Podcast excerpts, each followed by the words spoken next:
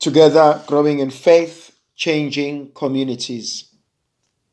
My dear brothers and sisters, today I would like us to reflect on the book of Isaiah, chapter 49, verse 8 to verse 15.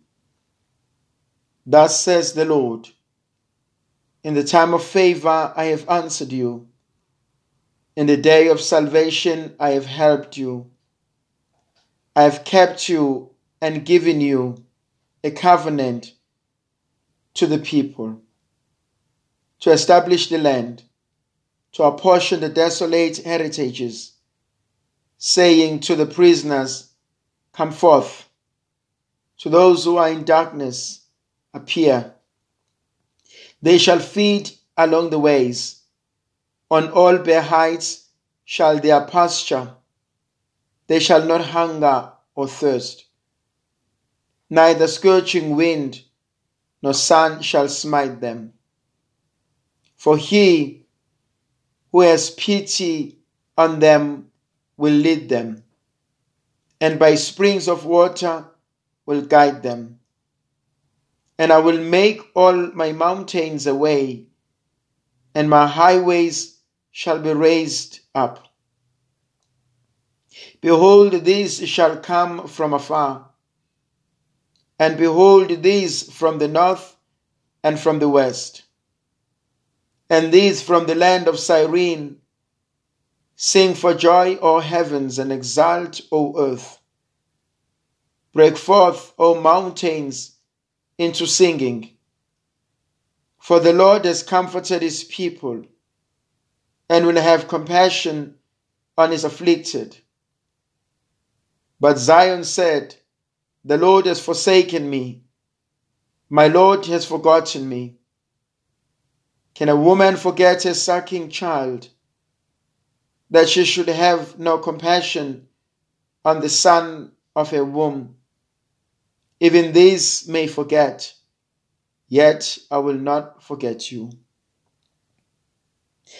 My dear brothers and sisters, I find this absolutely consoling in the time of favor, I have answered you. In the time of need, I will answer you.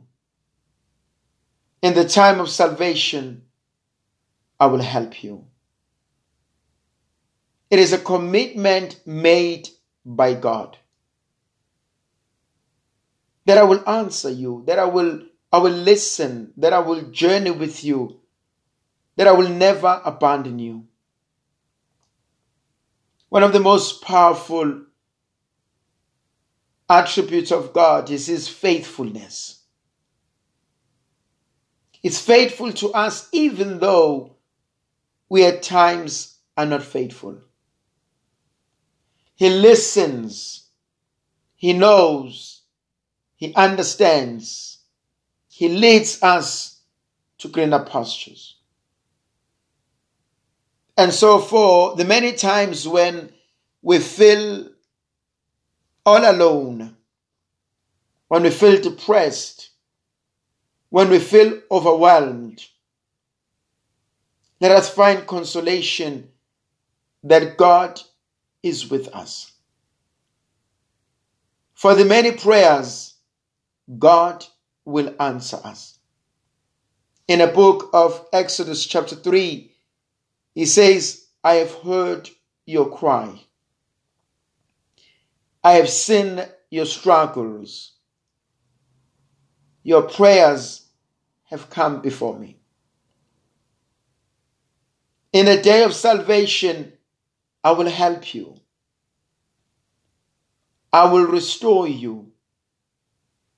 I will bring you back to myself. This is a deep covenantal language. It is a language of restoration. It is a language of liberation. And so, how many of us are like captives, prisoners of our own thoughts, slaves of our own past, enemies of our own choices? And yet God wants to reestablish us, wants to give us a new footing, wants to give us a new chance. And so he invites us, he says, Come forth. All of you who are in darkness, come forth. Darkness of the mind, darkness of the soul, whatever sort of darkness. We are called to be with God. Isaiah uses a very powerful way. He says, I shall pasture you. I shall provide for you. I shall protect you. You shall no longer hunger nor thirst. Neither the scorching wind nor the sun shall smite you. I will give you everything.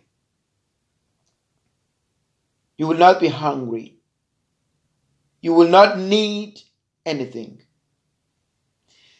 In the Gospel of Matthew 25, when I was hungry, when I was thirsty, when I was lonely, when I was in prison.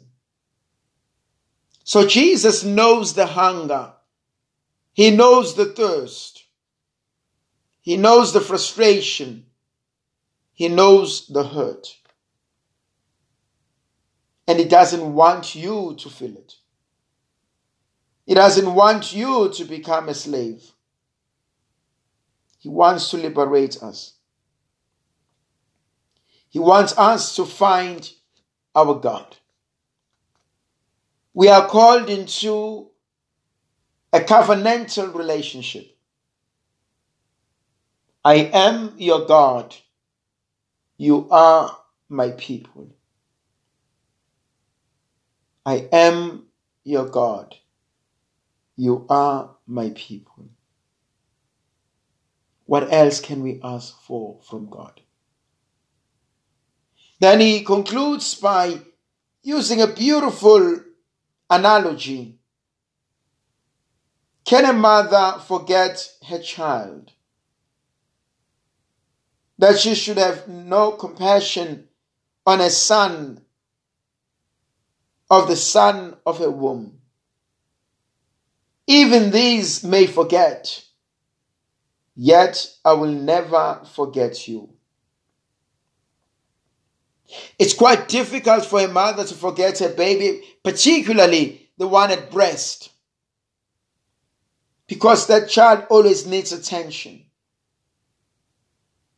And now God says, even if she does, I will never forget you. How many of us feel that we are forgotten by God? How many of us feel that we are no longer important? How many of us feel all alone? How many of us feel like we are misfits? We don't fit with our friends. We don't fit into our families. We're a misfit in our marriages. Sometimes we even feel that we should have committed suicide. Nobody wants to be with us. Nobody accepts us. Nobody gets us. But Jesus says, I have not forgotten about you. And that's very consoling to realize that God knows the depth of my pain. He knows how deep the wound is. He has not forgotten. He has not abandoned us. And He will forever be there for us. And some of us carry the pain of being rejected by parents. And some of them have never apologized. Some have died. And sometimes we have this hold on to this notion that they will come back and apologize. Some struggle to move on with life. Some struggle to be in serious, committed relationships. Some struggle to trust. And Jesus says, I will never forget you. May the Virgin Mother of God continue to be with us, to protect, to bless, and to guide us, the Father, the Son, and the Holy Spirit. Amen.